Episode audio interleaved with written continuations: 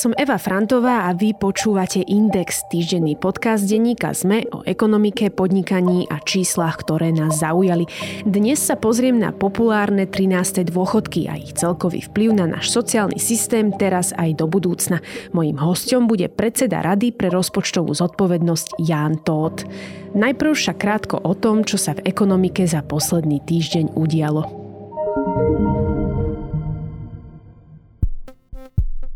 Bankový sektor na Slovensku zostáva odolný s dostatočnou výškou kapitálových vankúšov a robustnou ziskovosťou. Navyše splácať zvýšené úroky zatiaľ dokáže väčšina dlžníkov. Problémy môžu mať poväčšine len mimoriadne dlhmi zaťažené domácnosti. Na tlačovej konferencii to povedal člen bankovej rady Vladimír Dvožáček. Medzinárodná ratingová agentúra Moody's ponechala Slovensku nezmenený rating na úrovni A2 s negatívnym výhľadom. Postupovala tak rovnako ako agentúra Standard Poor's. Hodnotenie už z časti zohľadňuje nástup novej vlády a jej záväzok na konsolidáciu verejných financií. Keďže konkrétne opatrenia a ich parametre ešte len budú predstavené, agentúra zostáva v ďalších hodnoteniach opatrná. Štát by mal samozprávam preplatiť spolu viac ako 500 tisíc eur za výdavky súvisiace s ochranou obyvateľstva počas mimoriadnej situácie pre ochorenie COVID-19. Vláda doteraz uvoľnila finančné prostriedky za vykonané záchranné práce v dvoch etapách. Najprv 7,8 milióna eur a neskôr 2,4 milióna eur.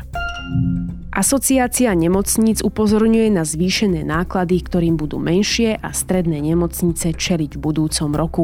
Zvyšovanie mzdových nákladov, ktoré vyplýva z platnej legislatívy a rast prevádzkových nákladov spôsobených infláciou spôsobí nemocniciam združených v asociácii náraz nákladov o 120 miliónov eur oproti tomuto roku.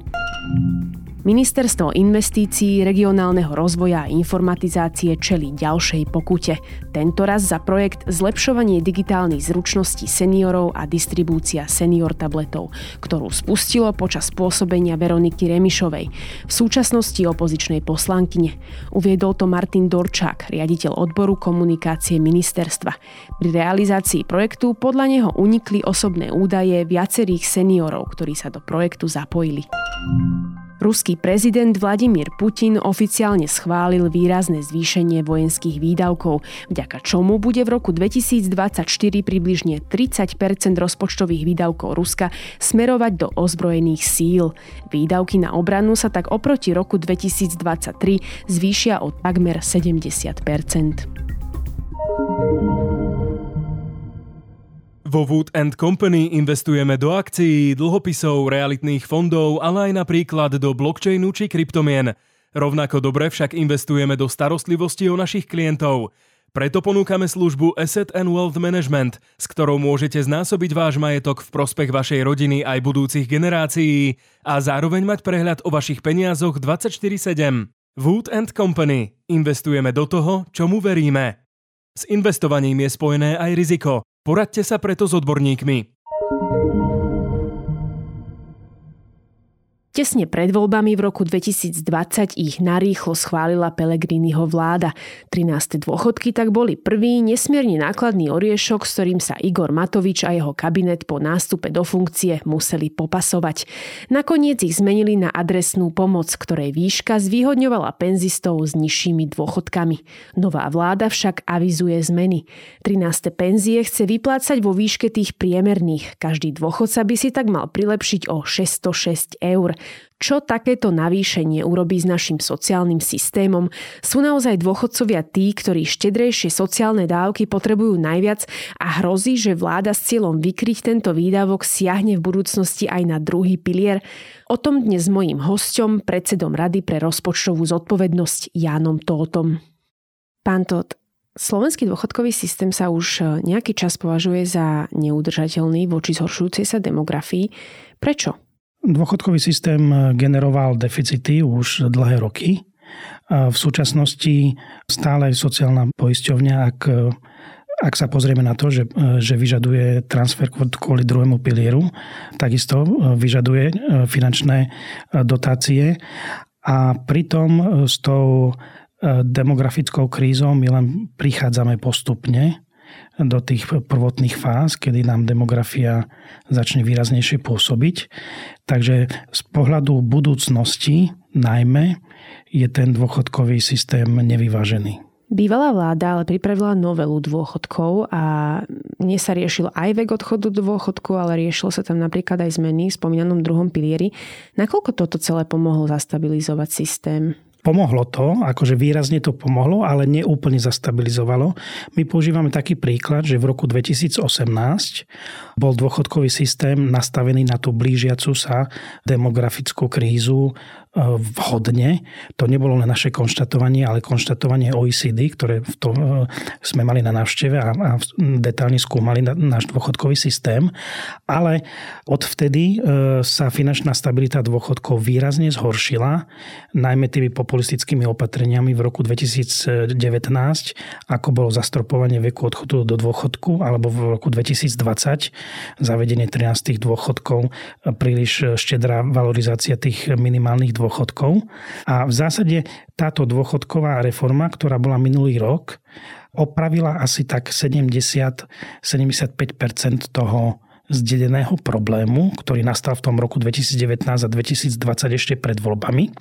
Ale stále nám chýba voči tej situácii v roku 2018 asi 1 miliarda zdrojov dlhodobo na to, aby sme sa dostali do toho vybalancovaného stavu, ktorý sme mali v tom roku 2018. Čiže sociálne poisťovni vlastne e, chýba. Áno. Poďme na zmeny, s ktorými prichádza súčasná vláda. Ministre práce Erik Tomáš len pár dní po svojom nástupe, on to ešte aj tak povedal, že teda 13 dní je vo funkcii a rieši už veci okolo dôchodku. Oznámil teda, že zdrojom rodičovského dôchodku, ktorý tu na Slovensku máme, budú 2% dane a nie časť sociálnych odvodov pracujúcich detí. Ako ste vnímali túto zmenu? Tak na jednej strane treba e, povedať, že ak e, politicky sa chce presadiť e, ten oveľa drahší 13. dôchodok, tak je určite vhodné na ňo nájsť zdroje financovania a de facto takmer zrušením rodičovského dôchodku sa čiastočne financuje tento navýšený 13. dôchodok. My upozorňujeme, že nedostatočne, stále chýba takmer 200 miliónov ročne v tom najbližšom roku a, a, a toto manko neskôr šplhá k 300 miliónom, čiže relatívne podobná suma, ako nás stojí mimochodom súčasný rodičovský dôchodok. Čiže táto zmena neznamená len to, že sa presmerujú výdavky, ktoré plynuli na rodičovský dôchodok, ale ešte sa ten dôchodkový systém viac zaťaží, čiže táto zmena zhoršuje udržateľnosť dôchodkového systému práve od tých spomínaných 200 e, miliónov eur. Nakoľko ale ešte bude mať zmysel ten rodičovský dôchodok? Uveďme si to na nejakom takom príklade. Koľko dostávali penzisti po starom, keď vlastne zdrojom toho rodičovského dôchodku boli sociálne odvody a koľko dostanú po novom, keď zdrojom budú 2% dane? Bude to neporovnateľne menej, možno ilustratívne jedna desatina. De facto, ak sa zdroj financovania rodičovského dôchodku zmení na tie 2% daní, ako bolo medializované, tak rodičovský dôchodok takmer prestane existovať. My tu 13. dôchodok už máme aj v súčasnosti v nejakej forme, ale je to skôr taká forma istej dávky a teda tá jej výška sa závisí teda od výšky penzie, ktorú ten penzista poberá, môže byť od 50 do 300 eur. Ide sa to meniť na jednu sumu a to je teda výška priemernej penzie okolo 600 eur. Koľko štát vyjde takáto zmena? V zásade, ak by sa financovala, že naozaj by sa e, zdroj financovania rodičovského dôchodku zmenil a de facto by sa výrazne obmedzili výdavky na rodičovský dôchodok, tak vzhľadom na to, že v súčasnosti dávame nejakých 260 miliónov eur na ten existujúci 13. dôchodok, do toho by boli ušetrené výdavky za rodičovský dôchodok niekde okolo 320 miliónov eur, stále by nám chýbalo okolo 170 miliónov eur v budúcom roku. 2024. 2024. A táto finančná diera by sa postupne zvyšovala, pretože doterajší 13. dôchodok nebol valorizovaný a tento navrhovaný bude. Čiže táto finančná diera by sa postupne zvyšovala smerom k 300 miliónov za niekoľko rokov ročne. Poďme sa pozrieť na to prerozdelenie peňazí. Koľko dostávali jednotliví dôchodcovia vzhľadom na výšku svojej penzie pri 13 dôchodkoch v takej podobe, v akej ešte zatiaľ teda ich máme a koľko budú dostávať, keď sa vyplácenie 13. dôchodku zmení a bude to teda výška priemernej penzie. Ten súčasný systém 13. dôchodku bol výrazne pozitívne nastavený voči nízkopríjmovým dôchodcom a nielen starobným, ale aj dôchodcom, ktorí poberovali dovské, sirodské, invalidné, pretože títo dostali až 300 eur Zatiaľ čo tí najvyššie príjmoví dôchodcovia dostali len 50 eur. Čiže bol tam výrazný rozdiel v tej samotnej výške 13. dôchodku. Navrhovaný systém sa zásadne líši v tom, že vypláca všetkým starobným e, dôchodcom rovnakú sumu, tých avizovaných 606 e, eur a zároveň tým najchudobnejším dôchodcom, ktorí poberajú tie vdovské, sirodské, invalidné, teda zvyknú byť e, z tých chudobnejších, garantuje len 300 eur. Takže ak si pozrieme na ten rozdiel podľa príjmových skupín, kde dôjde k akým nárastom, tak v tej najnižšej príjmovej skupine, tých najnižších 10% dôjde k nárastu len niečo menej ako 50 eur, keďže tam je veľká koncentrácia tých e, invalidných sirotských e, dôchodkov. Po tej druhej 10-percentnej príjmovej skupine e, najnižšej dôjde k nejakému nárastu 200 E, vyše 200 eur, to znamená nejakých 4,7%, v tej najnižšej to bolo niečo pod 2%. A potom postupne tá suma rastie až tak, že v tých najvyšších príjmových je ten nárast niečo blízko 550 eur a percentuálne to znamená, že potom tie percenta sa hýbu niečo okolo 5%. Čiže ak to správne chápem, tak v podstate najviac si prilepšia tí, ktorí aj doteraz mali. Najviac. Čo sa týka e, v eurách, tak dá sa povedať, že tých spodných podľa príjmu nízkopríjmových dôchodcov, tá spodná polovička, nedostane polovičku nárastu tých celkových výdavkov, ale len 35% z toho balíka a tá vrchná polovica dostane teda takmer 65% toho navýšeného balíka. Ten navýšený balík 13 dôchodkov voči tomu aktuálnemu vyplacanému 13. dôchodku je 510 miliónov eur, o čo nás viac bude stať ten nový, o čo viac budú výdavky smerovať na ten nový 13. dôchodok. Je toto podľa vás adekvátne riešenie, ako by mali fungovať 13. dôchodky vzhľadom teda na účel, ktorý by mali plniť a tým teraz myslím pomoc pre penzistov s nízkymi príjmami? Ide o to, že čo je účel, pretože legislatíva e, nespomínala tento účel akože pomoci nízkopríjmovým, ale skôr spomína snahu preklenúť to vyššie, inflačné obdobie pre dôchodcov, pretože z pohľadu, ak by to malo slúžiť na pomoc nízkopríjmovým, tak už z tých čísel, čo som povedal, vidíme, že je to veľmi neefektívny e, systém, keďže de facto viac pridáva v eurách tým vyšším príjmovým dôchodcom. Na druhej strane, čo sa týka pomoci dôchodcom, aby ich dôchodky rastli v súlade s infláciou, tak my sme už v lete zažili tú mimoriadnú valorizáciu dôchodkov, čo mimo, mimochodom stála pol miliardy eur, ktorá sa o toto snažila, aby tie dôchodky rýchlejšie reagovali na nárast inflácie. Aby teda nemuseli čakať, akože aby dôchodcov, uh, to sa vždy tak, spätne teda valorizuje. Tak dlho nemuseli čakať a zároveň v tých predchádzajúcich obdobiach sme mali všelijaké ad hoc dôchodky, čiže máme už samotný 13. dôchodok, potom bol 14. dôchodok, dôchodok, potom bol očkovací bonus, teraz bol zavedený rodičovský dôchodok a keď spočítame všetky tie príjmy, ktoré dôchodcovia majú z týchto e, opatrení, tak tie rastú rýchlejšie ako inflácia a rastú rýchlejšie ako inflácia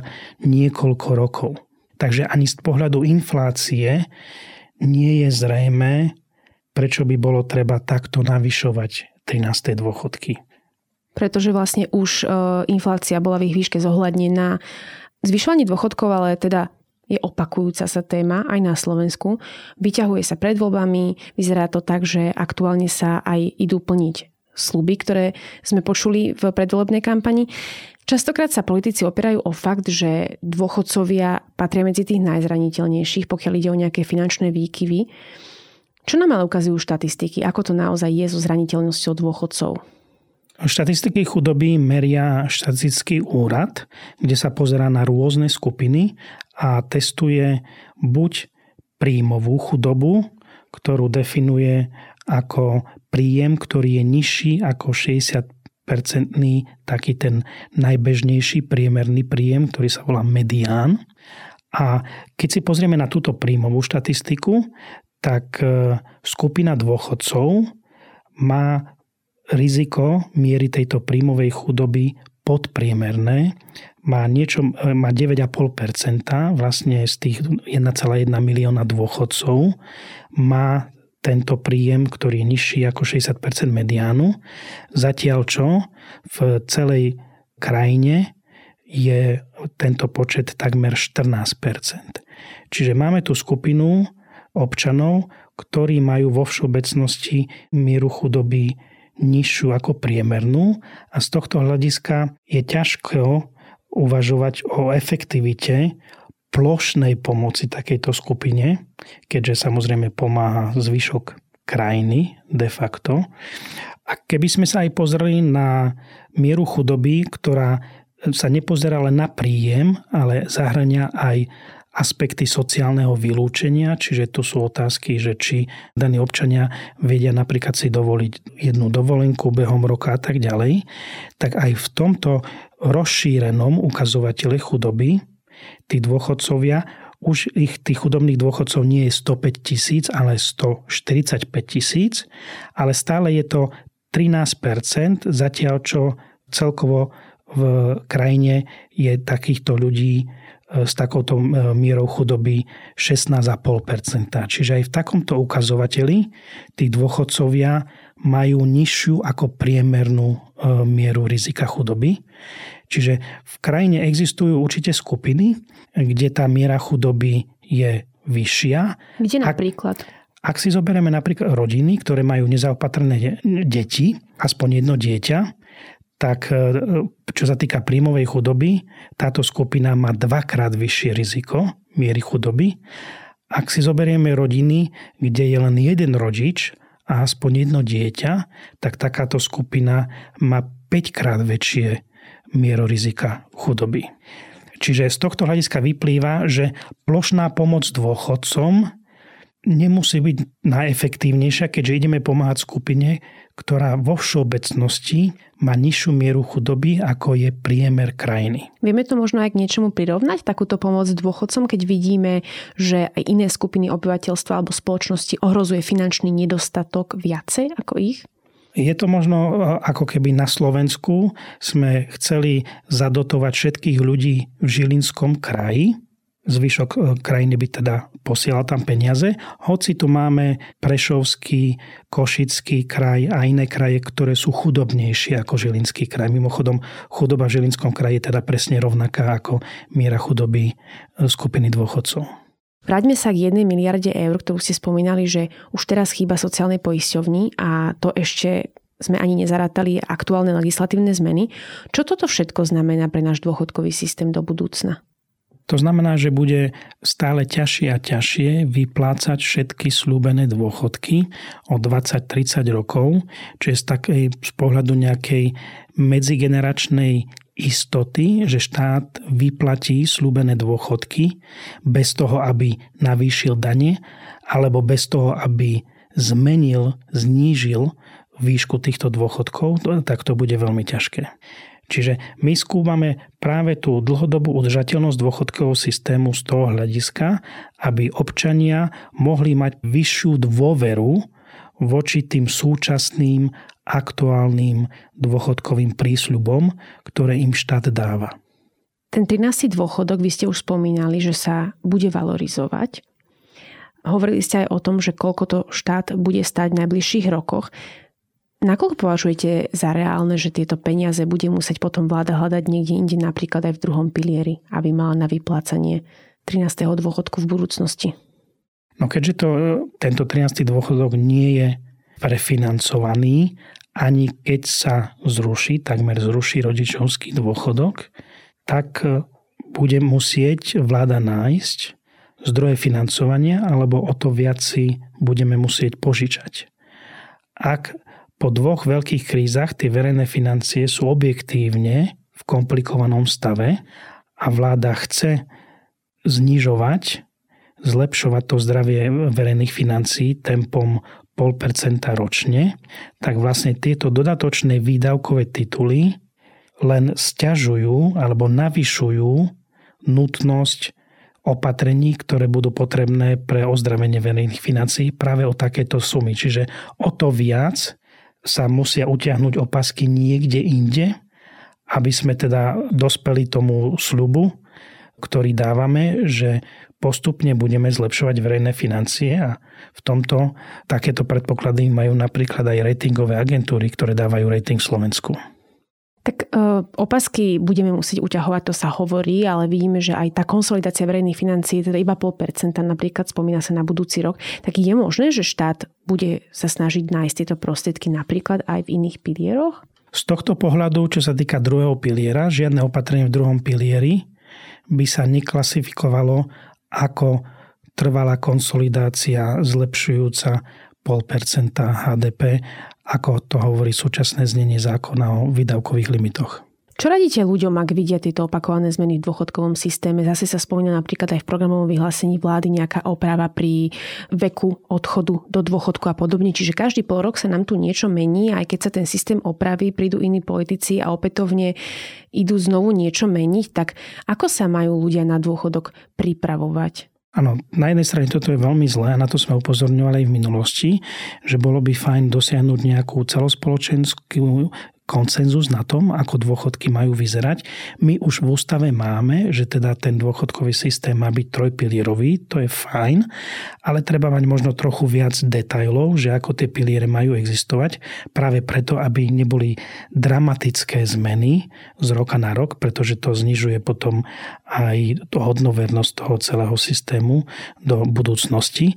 Čiže na jednej strane, ak by bolo možné ústavným zákonom zadefinovať detálnejšie, ako ten dôchodkový systém má vyzerať, aby bol stabilný.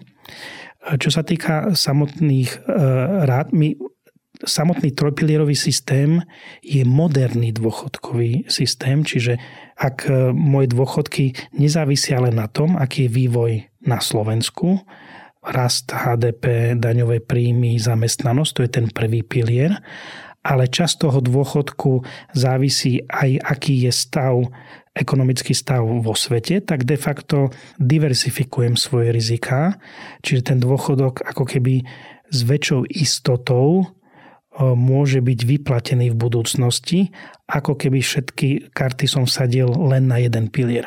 Čiže z tohto hľadiska sporiť si na dôchodky cez všetky tie tri piliere a čím mám väčšiu nedôveru voči politikom, tak samozrejme o to je aj väčšia motivácia niečo si sporiť aj súkromne. To som práve sa chcela spýtať, že aký je váš názor na to, lebo videli sme, že boli aj zásahy do druhého piliera v minulosti a aj ten sa teraz opravoval a máme v ňom predvolenú investičnú stratégiu, ktorá je teda nastavená aj podľa ekonomov správne, ale videli sme aj v minulosti, že došlo k presunu sporiteľov do dlhopisov, prišli tam o veľké množstvo peňazí, mnoho z nich sa totiž nezaujímalo, kde si sporia, tak možno, že čo tak uh, radíte ľuďom, že čo si všímať, a na čo sa spoliehať? My sme hodnotili reformu tohto druhého piliera, nedávno prijatú, veľmi pozitívne, že ten systém je v súčasnosti nastavený veľmi dobre. On síce je teraz menší, má konvergovať tým 6% odvodov, ktoré platíme a v minulosti bol nastavený na tých 9%, ale všetky veci ohľadne fungovania toho, toho druhého piliera sú nastavené naozaj dobre, čiže takýto pilier by som mohol len odporučiť v súčasnosti. Ak sa však pozmení, ak ne, ne, nebude garantované, že tieto dobre nastavené pravidlá budúcnosti budú aj platiť, tak samozrejme o to je potom rizikovejší druhý pilier do budúcnosti. Aj preto je teda dobré dosiahnuť určitú ústavnú ochranu nastavení toho prvého aj druhého piliera, aby tí občania mohli cítiť ako keby väčšiu dôveru v to, že naozaj dostanú tie dôchodky vo výške, o, o ktorej si myslia, že ich dostanú. Toľko predseda Rady pre rozpočtovú zodpovednosť Jan Tóth. Ďakujem. Ďakujem za pozvanie.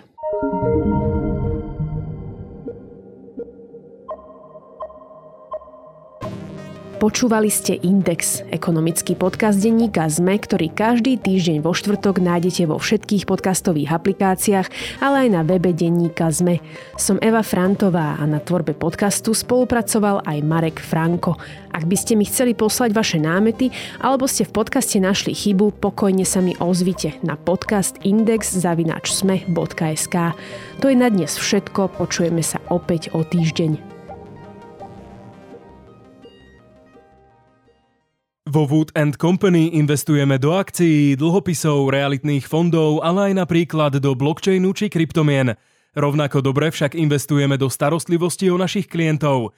Preto ponúkame službu Asset and Wealth Management, s ktorou môžete znásobiť váš majetok v prospech vašej rodiny aj budúcich generácií a zároveň mať prehľad o vašich peniazoch 24-7. Wood Company. Investujeme do toho, čomu veríme. S investovaním je spojené aj riziko. Poradte sa preto s odborníkmi.